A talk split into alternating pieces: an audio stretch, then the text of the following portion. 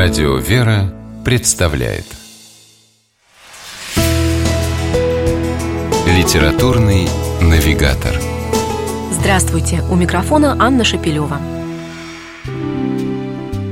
Много детей – это сколько? Трое? А может быть пятеро? Олесе Лихуновой, автору книги под названием «Хочешь, я буду твоей мамой», всегда казалось, чем больше, тем лучше.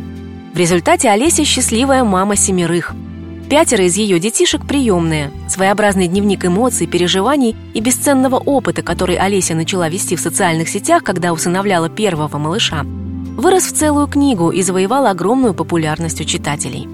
Причем не только у многодетных мам или тех, кто подумывает об усыновлении, а у каждого, кто по-настоящему умеет или искренне хочет научиться, радоваться и любить.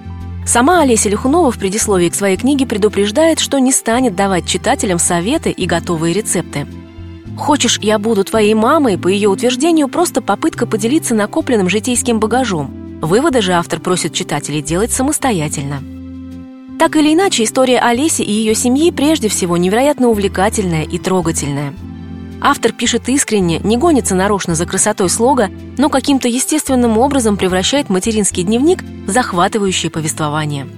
Читаешь о том, как Олеся впервые увидела своего первого приемного сына Вадима, случайно, просто пролистывая посты в соцсетях. Поражаешься тому, как быстро героиня приняла решение усыновить ребенка и поневоле задаешься вопросом, а как бы ты поступил на ее месте?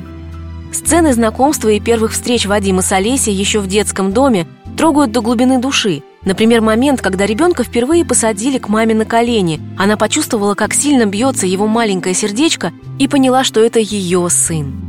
Конечно, пишет автор и о проблемах. Например, восьмилетняя Галя, которую взяли в семью вслед за Вадимом, сначала пыталась настраивать кровных детей Олеся друг против друга, но любовь и терпение мамы помогли девочке измениться и по-настоящему стать частью дружной семьи книге немало и забавных моментов, например, когда та же Галя первое время все удивлялась тому, что дома нет поваров и нянечек. Автор книги признается, что часто слышит вопрос, легко ли брать на себя такую ответственность. Отвечает она на него честно и прямо – нелегко.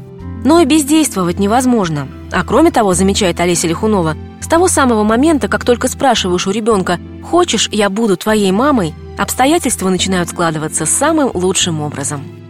С вами была программа «Литературный навигатор» и ее ведущая Анна Шапилева. Держитесь правильного литературного курса.